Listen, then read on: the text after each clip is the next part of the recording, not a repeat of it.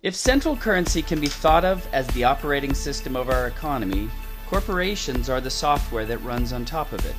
They are the true natives of capitalism, which is why they are so much more at home in this environment than we humans. In perhaps the most spectacular reversal of figure and ground we've yet witnessed, corporations have been winning court cases that give them the rights of human beings, from personhood and property to free speech and religious convictions, while human beings now strive to brand themselves in the style of corporations. But corporations are not people. They're abstract and can scale up infinitely to meet the demands of debt-based economy. People can only work so hard to consume so much before they reach their limits.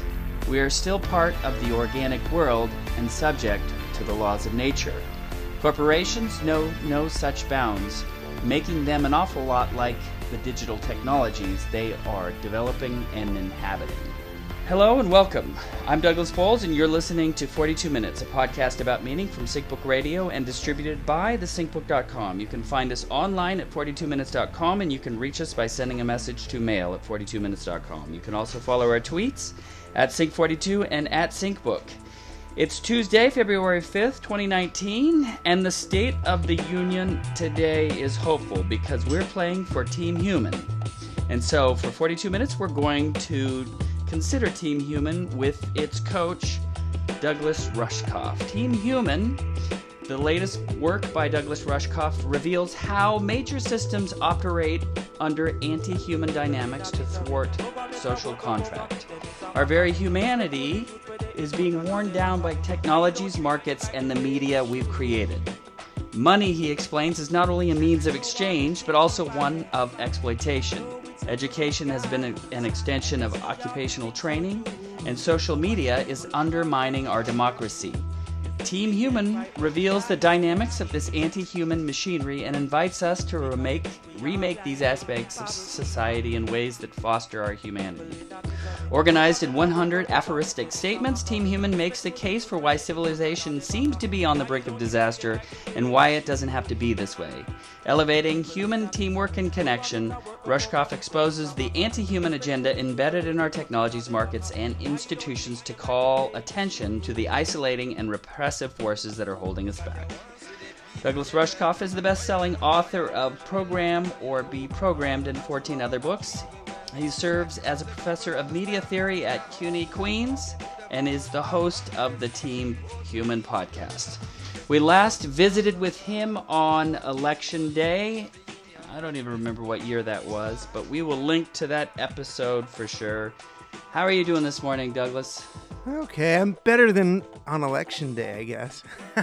or was that before? Was that before we knew the outcome? We didn't know the outcome, and it's so oh. interesting because I think we we both kind of had a sense of where the world was headed, and we weren't happy with that direction, but we kind of thought that this is just the way things were. Yeah, I guess we were. I, um, I guess what I was doing was bracing for further entrenchment of neoliberalism, you know, in the whole sort of Clinton Foundation globalist world, and wondering whether or not things like climate change were going to be addressed adequately by, you know, giant international, uh, uh, you know, organizations, and you know whether there would be enough kind of grassroots, local, city-based and town-based uh, activity as as the you know kind of the federal and and you know global uh, global you know World Bank kind of uh, uh, institutions gained power or more power, but then we got this you know totally other uh, totally other outcome. We sure did. I, I I recall too. Your immediate response was you wanted to treat it as hopefully as possible, kind of saying, "All right, so if if we know what what Clinton, like the Clinton Foundation, that whole kind of maintaining the order of the state was, then you know perhaps there was a there was some kind of you know I think the first thing you s- said was you know, the Clintons never asked anyone to participate, and here it is. Trump is asking for participation. Um, I, I think that was a great response, but boy, the last two years don't. Boy, they they, they feel strange. It's a, like a different timeline we've been in. I think. Yeah, well, and he wasn't really asking for participation. But you know, unlike unlike uh, Obama, you know, once Obama won, it was like the call for participation kind of disappeared.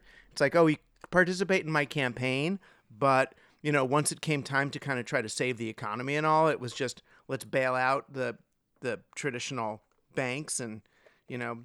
It, it wasn't like uh, uh, let's create favor banks and alternative currencies in your towns and let's teach people how to he didn't do community organizing he did something else. So then when when trump even though trump was kind of running on an authoritarian campaign you know if the the first day that he uh, uh, right after he wins he you know puts up this website saying okay i want people to help you know who wants to you know work in my administration. And um, i was thinking wow you know if he really did that, if it became participatory, um, that could be a good thing. And maybe he was just using, you know, his kind of 30% core constituency in a kind of a dangerous gamble to uh, just to win the election. So I was trying to argue, look, let's let's uh, make a good faith effort, you know, to to to be nice to him or to to to convert him to you know to sort of a, a, a civic understanding of things. So I um I filled out the thing on the website to be um Secretary of the Treasury. I checked because he had like little bullet points that you could check what job you wanted, and I was like, okay, Secretary of the Treasury. I'll I'll take that one. Um, but they never um, you know, they never called back. I'm sorry to hear that. Yeah, well. Well, uh, so it's interesting. In your book, you talk about how the digital landscape that we inhabit moved us from, uh, you know, into a realm where 911 operators or air traffic controllers inhabit, where you know they're we're just always on, and um, it's interesting because that just reminded me of the the past two years where you know i think in in uh, visits past we've talked about you know the news cycle and what it takes to keep information flowing through that. You know you have this i think you called it a standing wave but I, it's it's amazing to go from uh, just post Trump feels like we've entered into like an entirely new media landscape where it is really changing. You know, it it can change every twenty minutes, and uh, it hasn't been a pleasant two years. I don't think. No, I mean, I, you're right that that it feels really different, but this is what this is the world that he's lived in since, you know, since the 1980s. You know, he's been doing reality TV before there was reality TV with his his affairs and his divorces and you know, he's been playing that game for a long time. And this is, you know, what we were talking about back when uh, uh, television became more about Jerry Springer than anything else, you know, and and news companies were having to uh, really ape the the style and and news gathering behavior of the tabloids. Um, it kind of you know it kind of began with that, and for sure on top of that, then the the digital media environment, you know, even exacerbates it even further. So you end up with these. Um, uh, well, the, the biases of digital media ending up really ruling how we uh, how we interact and think about the world. So if uh, digital technology is about you know uh, difference and polarity and yes or no or one or zero, you know that it, it does tend to uh, create a much starker uh, political landscape. And then you have social media platforms that are you know intentionally designed to make us into more extreme versions of of who we are than we really are. You know, if you have, you know, one uh, some some guy who has one concern about women or is slightly afraid of intimacy, all of a sudden, you know, becomes a gamergate, you know, dark web, uh, uh, you know, anti-feminist because he goes down he goes down that tunnel, and the the YouTube videos he's watching become more extreme. The social media uh, feeds that he's uh, in steer him towards more extreme uh, more extreme views. So you get that, and you get that that sense of division and us and them, and and and building walls rather than taking down walls and trying to really define everything separately. And you have this other bias of of memory because all of digital media is really occurring in memory of one kind or another. So you have uh, you know people trying to escape from their past behaviors. Every photo that was taken of them at a frat party in high school now comes into the present the same way that your your friends from second grade show up on Facebook. And it's a strange uh, kind of cognitive dissonance between me now and me then. And it's led to a, a political climate where people are thinking back to good old days, whether it's progressives thinking back to the good old, I guess, Obama days, although it wasn't really as progressive as, as advertised, and the the the the right thinking back to um, you know, some kind of 1940s or 50s America, which was an America of FDR and the New Deal, you know. So it was a it was the back to the socialist America with an 80% top tax bracket. So they're not really being accurate in what it is that they're thinking of as as the good old days either. Yeah, it's it seems like the one thing that everyone can agree on is that we're not gonna I mean we're not gonna challenge capitalism. As far as the the core operating system goes, it's it, I think it's it's the the social progressivity that people are really nostalgia about, nostalgia nostalgic about with Obama. But as far as like the current order, people are more able to imagine a, a, a world without humans than a world without capitalism. Well, yeah, but that's part of what capitalism is for. You know, capitalism is it it it tries to get humans out of the equation because humans are cost. Humans are uh, uh, you know whether it's as labor um, or as as poverty, you know, whatever. Humans are are the problem, particularly in in digital capitalism. You know, capitalism has always been abstract. You know, you had these three factors of production. You had land, which was real, that you're going to get the the the ore out of it that you need to grow your your crops. You had labor, who are the human beings who have to be paid and fed and kept healthy enough to work. And then you had capital, and that was the money that you'd put into the project. You know, the capital was always abstract. You could just print more money or go to the king and he'll issue uh, issue some money for your expedition or whatever you're doing, but the land and the labor were somewhat fixed. And people would complain, you know, people could have a, a mutiny or a strike, or, you know, it's just humans are, are the, the kind of the difficult part of the equation. And uh, industrialism throughout really from 14 1500s right to today you know it was always about making humans uh, less central to the business's activity or making towns less central making whatever whatever uh, uh, was going to slow down your company less central so you we developed you know the assembly line really not just to make um, uh, production faster, but to make labor less central to the equation. If you have an assembly line, you don't need a skilled craftsperson. You just need someone who can bang a nail and then move the piece on to the next person. So the, the process itself became the skill, the person who could devise the, the assembly line process, not the workers themselves. And now in a digital age, it's those same values, only they're they're uh, rather than really being enforced through the law the way they were back in the day and through regulation, now they're being enforced through code. So we don't even see uh, uh, the way that we're being uh, uh, controlled or the way our value is being extracted. It's it's embedded in code, and we can't even we're not even allowed to see the code. The code is proprietary. It's in a black box. There's there's kind of a trick going on here a little bit um, and I wonder if if it isn't almost like like uh, like on the surface there is there is like entertainment or something and that's what we see but then underneath is like this core ideology and that's really what you know is driving whatever the entertainment is and oftentimes people are even aware of what it is that they're taking in. Um, like it's, it's uh some it it it's somehow whatever the thing is con- contributes to uh, the core ideology that is is you know it's it's the operating system. People lack the awareness of the operating system.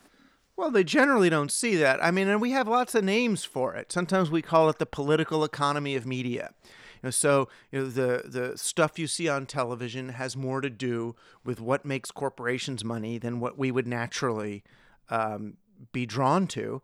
But uh, but you're right that ideologies ended up end up kind of embedded in programming. So you know, we watch American Idol, which is kind of a a lesson in fascism on a certain level, you know, on fascism that looks like democracy. So for the last 20 years, I guess, however long that show's been on, young people are being raised thinking of democracy as hearing somebody's song and seeing them on TV and who do you like the most and then dialing in a number for that one, you know, and uh, in some sense, you know, that's basically reality TV or a reality TV contest posing as democracy. So it's no wonder that we end up with real democracy looking like reality TV. You know, it's the it's the uh, and it's not like there's some guy in the head of a building saying let's uh, uh, undermine democracy itself by creating a TV show that's a talent show. You know, it's not like the people, uh, uh, the producers of Survivor are saying, oh, let's convey a libertarian winner takes all competitive economic ideology by creating a popular uh, uh, reality show where people compete in this way and, and kick each other off an island. You know, it's it's not uh, it's not that conscious. It's really much more systemic or institutional. The way uh, our shows reflect these ideologies, and then the ideologies reflect the shows. Well, so I, I kind of wonder if it if it isn't the core tenant It seems like, and, and I reread the Google Bus book again too, is that there's this extractive quality to capitalism, and I think when you talk about capitalism, you're talking about this kind of chartered mon- monopoly structure that started uh, in the Middle Ages, mm-hmm. and so it's that extractive. That's it's funny because when when I watch American Idol after the the big moment when everyone's teared up, that's when I feel the dirtiest because I feel like they've manipulated our humanness to arrive at this emotional point that isn't real. Uh, some of the people think I'm crazy in that respect. Like, well, you're not human. It's like, no, I don't know that this really is human because I feel like we've been coached to get here to the tears at the end of the show. Right. Well, I mean, you could look at uh, you could look at any Steven Spielberg movie the same way. You know, there's a, a moment, and I guess I don't know, it was probably in college when that came out, when the Color Purple came out. And I'm watching it's this movie with Whoopi Goldberg that Steven Spielberg directed, and it's a great novel and all. And I'm watching the way he's panning or cutting back and forth, you know, in this tense moment, and I just felt like here's this filmmaker, you know, playing me. You know, there was that sense that I was the instrument and he was trying to play my nervous system through these various shots and um, and it was weird. Something activated in me some kind of defense mechanism of i don't want to let him do this to me. And uh, that's the sense that we all get i think now as we use the internet. I think we're all becoming aware of how you know the algorithms from slot machines are put into our social media feeds to create addictive behaviors or the colors the ux and ui are designed at at you know from graduates of, of Stanford University's Captology Lab. You know, that's where they came up with the streak feature on Snapchat and all these things that the designers later come to me so guilty and so, oh, I did this terrible thing and look at all this mental illness I created. I'm going to try to donate money to like schools in Africa. Um, yeah, well, good luck. Um, you know, they they understand they've done they've done silly things, but yeah, we've moved into a world where we don't use technology. Our technology uses us. Our smartphones get smarter about us every time we swipe them, and we get dumber about them. And that's, you know, from your your opening reading from the book, that's the essential reversal I keep talking about. It's human beings are no longer the figure. We are the ground. We are the medium rather than the message. And that's um, a, a reversal that's not like some Buddhist move into you know, uh, uh, uh, some sort of wise passivity. It's uh, uh, it's a kind of uh, colonization, really, of human mind and attention by the same colonial powers that killed and and and enslaved every other indigenous species. You know, now they're they're turning it on ourselves.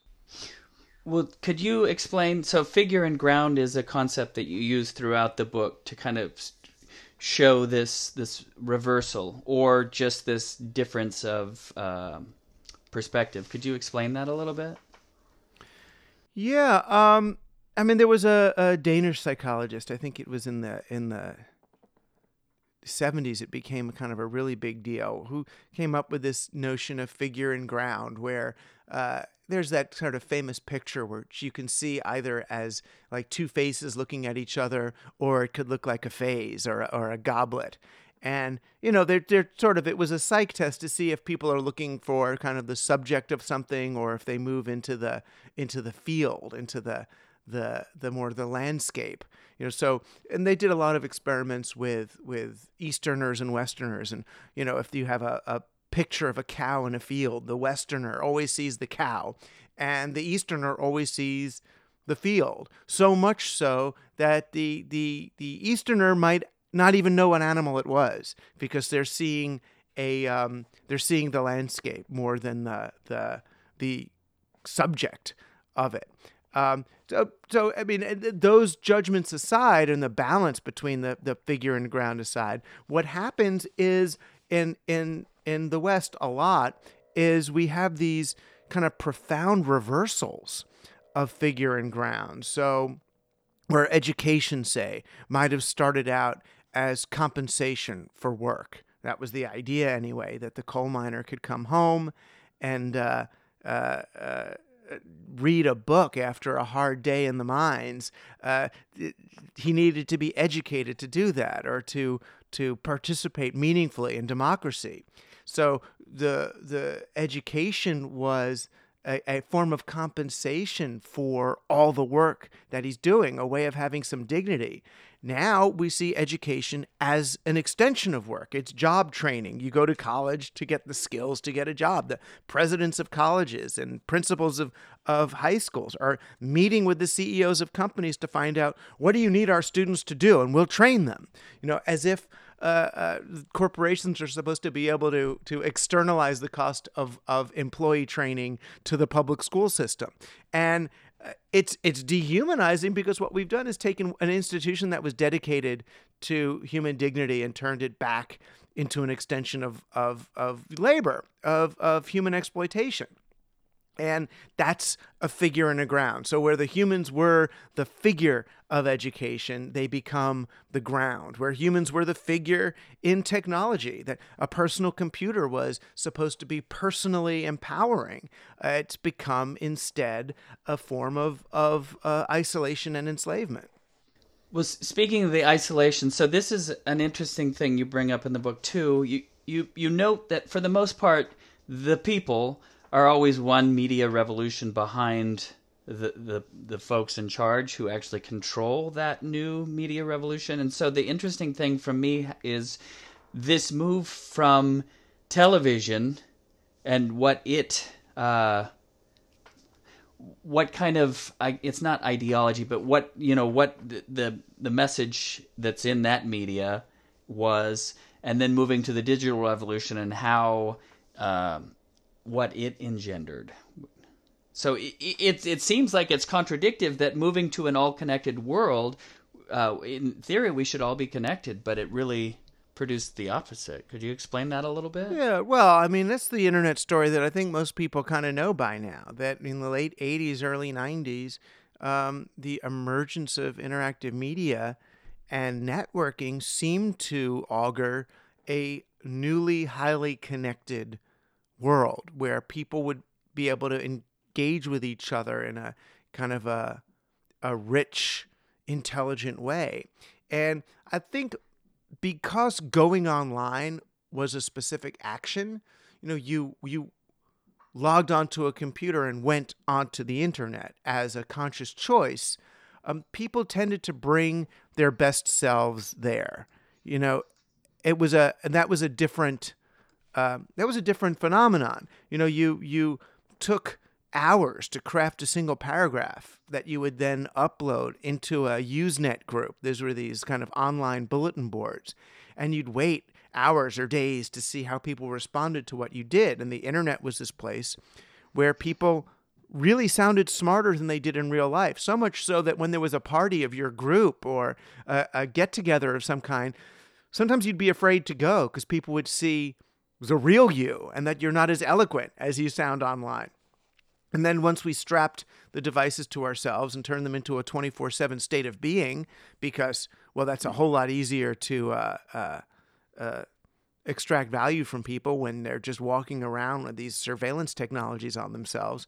Uh, it, it, changed, and the internet became a place where it was much less about connecting people to one another because there's no way to make money off people actually just interacting with each other, um, and and get them to really react with their to to to, react as as mechanically and automatically as possible. The the platforms that we use are really designed to predict our behavior and to uh, make us behave in ways that are more consistent with those predictions. So they'll predict with, you know, 80% accuracy that there's some behavior that you're about to do and then they're going to do whatever they can to get you to do that, to make sure you remain part of that 80%. and You don't wander off into the 20% of weird people who do the unpredictable thing. Because the less predictable you are, the harder it is for them to make money from you in, in the ways that they know how.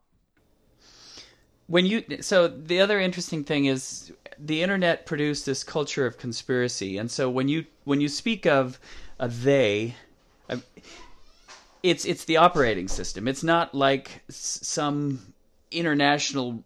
I mean, there is an international ruling elite, but it isn't so nefarious as what is conjured up in the narratives on. Well, it depends. I mean, in some cases, it's kind of, uh, it's kind of nasty. You know, so you look at a, a kid like Mark Zuckerberg, you know, he drops out of college because he's got this idea for this network. And admittedly, it was a little frat boy in its in its original conception because he saw the Facebook as a way for guys to really see pictures of girls and decide if they want to try to date them or not. Um, you know, but at least it was social, right? At least it had some intent, and and uh, uh, with with proper counseling and and development, it could have been a, a way to actually try to help people connect. And it was kind of working, you know, right up until around, you know, the, the, the, third or fourth or fifth year, maybe, when, you know, Sheryl Sandberg comes aboard and all these investors put in all this money. And Facebook had to somehow show not just a few billion dollars of profit, but hundreds of billions of dollars of profit in order to give the investors a 100x or a 1000x return on their investment. And that's when they had to pivot the company intentionally away from let's just you know uh, uh, help people connect and share pictures and and and talk with their grandmas who live in Florida, um, and maybe show them ads in return. And they they that they flipped that potentially sustainable model into one that they hoped would continue their hockey stick growth you know because these companies need to grow and that's when they became uh, so so exploitative. That's when they started to employ algorithms to actually uh, modify human behavior because they needed a way to make more money than they had before. And uh, that was conscious. I mean, if you if you and eventually we will see all the transcripts of the meetings with you know Sandberg and others um, really pushing Zuckerberg, and I don't know that he's a total naif innocent, but certainly pushing him and the company to come up with uh, more profitable ways of uh, uh, working, you know, and that meant, you know, hurting a lot of people.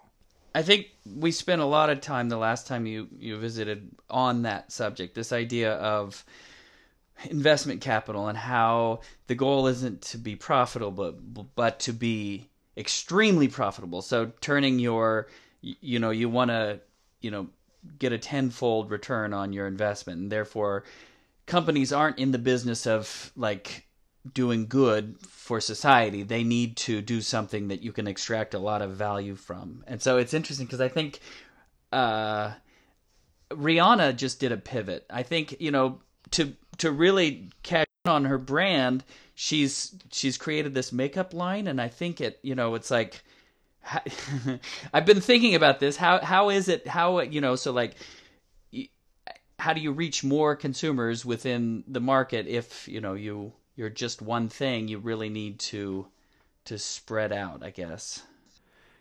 Well, it depends. I mean, again, this is all this all goes back to the economic operating system underlying the digital operating system. You know, if we accept the rules of 13th century expansive central currency corporate capitalism as the only operating system that we can use, um, we're going to be in trouble because digital technology amplifies certain power law dynamics that it's kind of like putting capitalism in a centrifuge and all of the things that over time we've learned to use to kind of mitigate the effects of corporate capitalism on people and places, whether it's the Environmental Protection Agency or government regulation or even unions.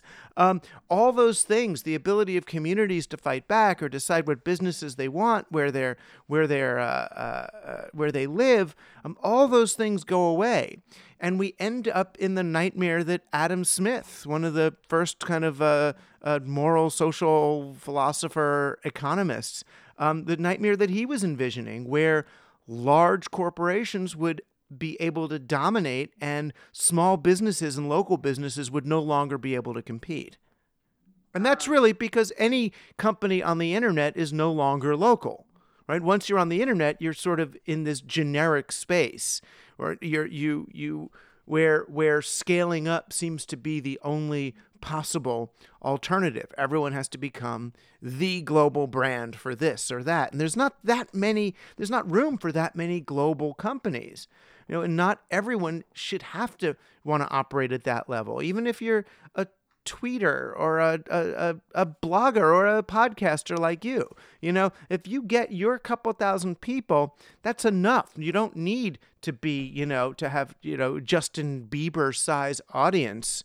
Um, unless you're trying to make money doing it through Google Ads or something, in which case, yeah, the 0.001 cent you're getting for each uh, each click um, is not going to pay the bills unless you scale up and become a monster. Okay, so let's say about 10 years ago, I really was looking for a way to live in the world that caused the least amount of harm for the most amount of people. And so I was really, I was kind of in this searching kind of phase and considering different ideologies and different structures and things.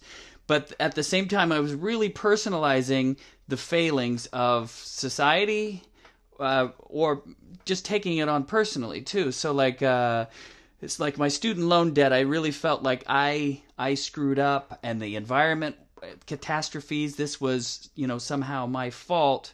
Um, at this point in both your books, you talk about Renaissance in terms of uh, like a metaphor of giving birth, and and this is kind of like your your hopefulness in this respect is that when when you look at um, like birth as a process and you don't understand it, you you might not realize that it's it's beautiful because you don't know what what's happening.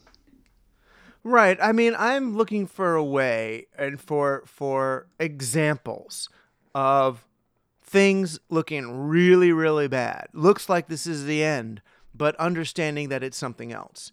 And I remember that um, it was Terence McKenna, uh, psychedelics philosopher um, and and wonderful writer. He once talked about uh, you know that if if you came upon uh, a woman giving birth and had no idea about how babies were born, you would think that something awful was going on, right? There's blood and screaming and contractions, and you'd think this person is dying, but it's actually rebirthing. It's birthing a new a new human. And if we look at this moment, you know, not as some revolution. If it's a revolution, it was failed. There was no di- digital revolution. There was this kind of giant reactionary push from big business to prevent the internet from actually being disruptive in any real way. You know, all it all it you know promoted was was different uh, Goldman Sachs and Morgan Stanley uh, uh, IPOs. But if rather than trying to see it as a revolution, if we looked at it as a renaissance, it starts to make sense that the the things that happened in the last great renaissance in the 1300s that those institutions are finally no longer working and we need another rebirth. And instead of doing what we did then, which was rebirthing the values of, of ancient Greece and Rome, of centrality and and control, you know, we we rebirthed the things that got repressed in the last Renaissance, whether it was women or peer-to-peer culture or crafts or uh, uh, bottom-up economic value creation. Um, the city you know, in the Renaissance, the city state gave way to the nation state. And now we see nation states are utterly, you know, uh, incapable of, of dealing, or certainly America, dealing with climate change, but our cities are picking up the slack. The cities are where we're starting to see uh, genuine progressive um, activity and new ideas. And many cities are staying, you know, a Paris Accord uh, climate uh, uh, compliant or better you know, when the nations are, are failing. So uh, if we looked at this moment as a renaissance, then we think, well, well, sure, there's going to be this last gasp of nation states against the push. They're going to start putting up walls to define their boundaries because uh, nobody's recognizing them anymore because they're not real. They never were. Nation states were imaginary constructs. You know, they were invented by monarchs looking to uh, really quell the political power of the cities, you know, which dad weren't recognizing the monarchs. So they came up with these artificial boundaries. You're not Venetian, you're Italian. Um, that's really the way it worked. And those guys on the other side, they're the enemy, and we're going to go beat them up. They're not even human. They're less than human. They're another tribe. Um, and that's that's the uh, uh, the way of thinking and and and acting that's that's just uh, inconsistent with a a well, it's inconsistent with human sustainability. It's inconsistent with you know anything but extinction.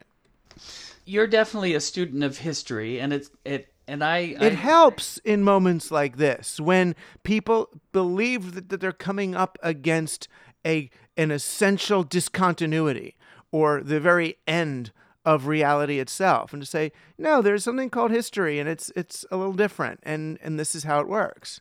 Does every generation think that you know that they've reached the end of history you know the things are so bad that everything needs to be reset and there's no way out? Or is it just these key moments in history where things get so bad? You know i'm thinking of like like world war one was just brutal um, but there's there's life on the other side. I'm just wondering. Uh, you're you're hopeful. Uh, do you think we've reached like? Is it really endgame, or is it just a moment that will will pass through, and that there is there's hope out there? Well, you're kind of asking in a certain way. Is it is the threat existential to the species, or does it just mean maybe half to three quarters of human beings dying? right? Does it just mean five or six billion deaths? Because um, we'd still end up with a couple of billion, you know. So uh, as I see it, um, the the the some humans will remain, no ma- almost no matter what. But is it that bleak? I mean, so like that's what reality says is that things are really bleak and the system is not going to change. The system does have to be dismantled, and even then, you know, how bleak will it be post capitalism? Oh, we we still have the ability to mitigate the effect so only millions die. We really do. Um, I mean, we've done some really bad things. We're already, you know, one and a half degrees above where we should be. And we have half a degree left before catastrophic uh, stuff starts to happen.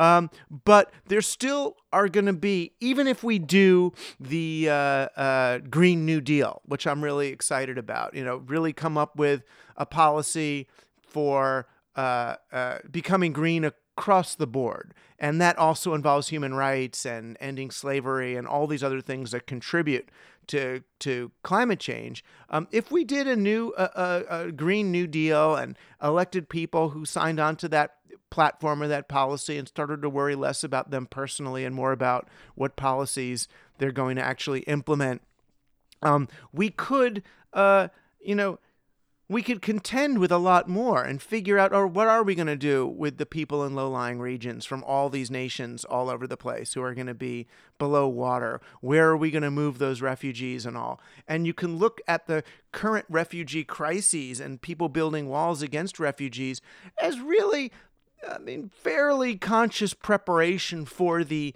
the inhumanity ahead. You know, if we decide to to lock out those who are going to be covered. You know, those who are not uh, are not in in uh, survivable regions. Um, that's one way, but I think that there there still is is ample time to uh, have an all hands on deck moment. You know, if in the next year or two, you know, people decided, no, this really does change everything. We really do need to to to make this happen. Then uh, uh, then it's not. But but this is a little different. I mean, the I know in when before Europe really found America and they believed that they had found a new limitless source of natural resources, Europe was in trouble. They had chopped down their trees. They were actually in a in a a, a, serious resource situation. When they came to America and saw forests, they're like, "Oh my gosh, there haven't been forests like this in a couple of hundred years." You know, they they had taken everything down. They took all the trees off the Alps and, and wherever.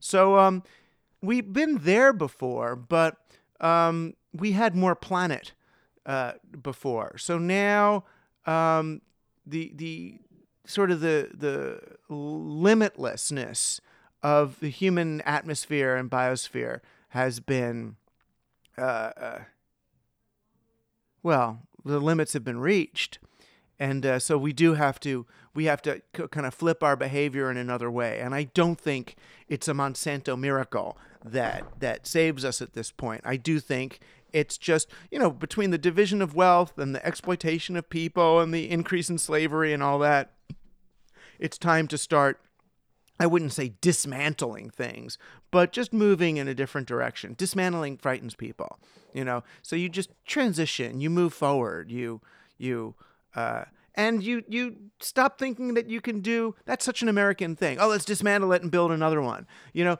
you can't. You can't clear cut reality to build another one, but you can transition from this reality to uh, uh, uh, one that that kind of retrieves more essential human values.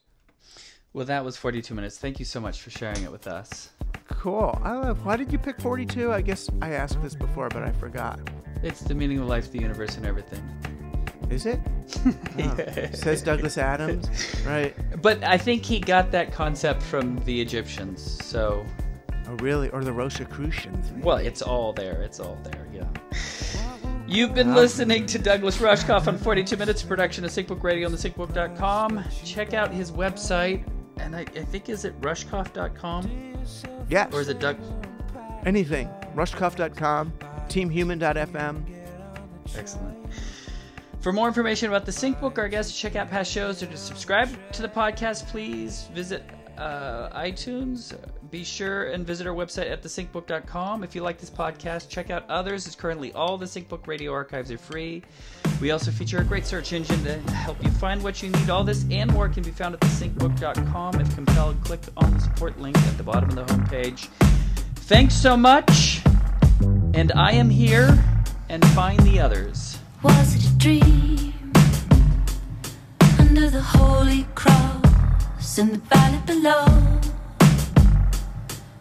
A mother and child emergency. Behind a yellow curtain on the second floor.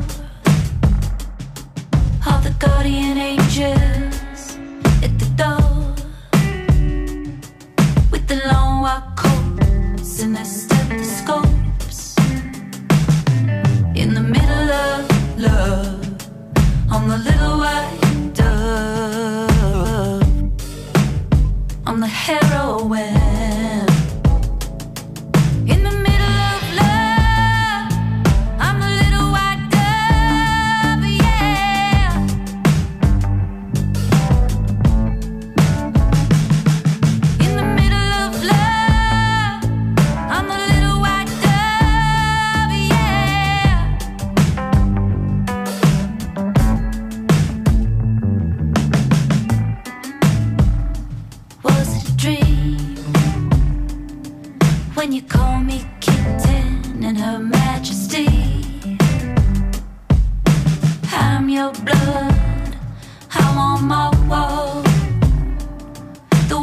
my eyes fell to the floor.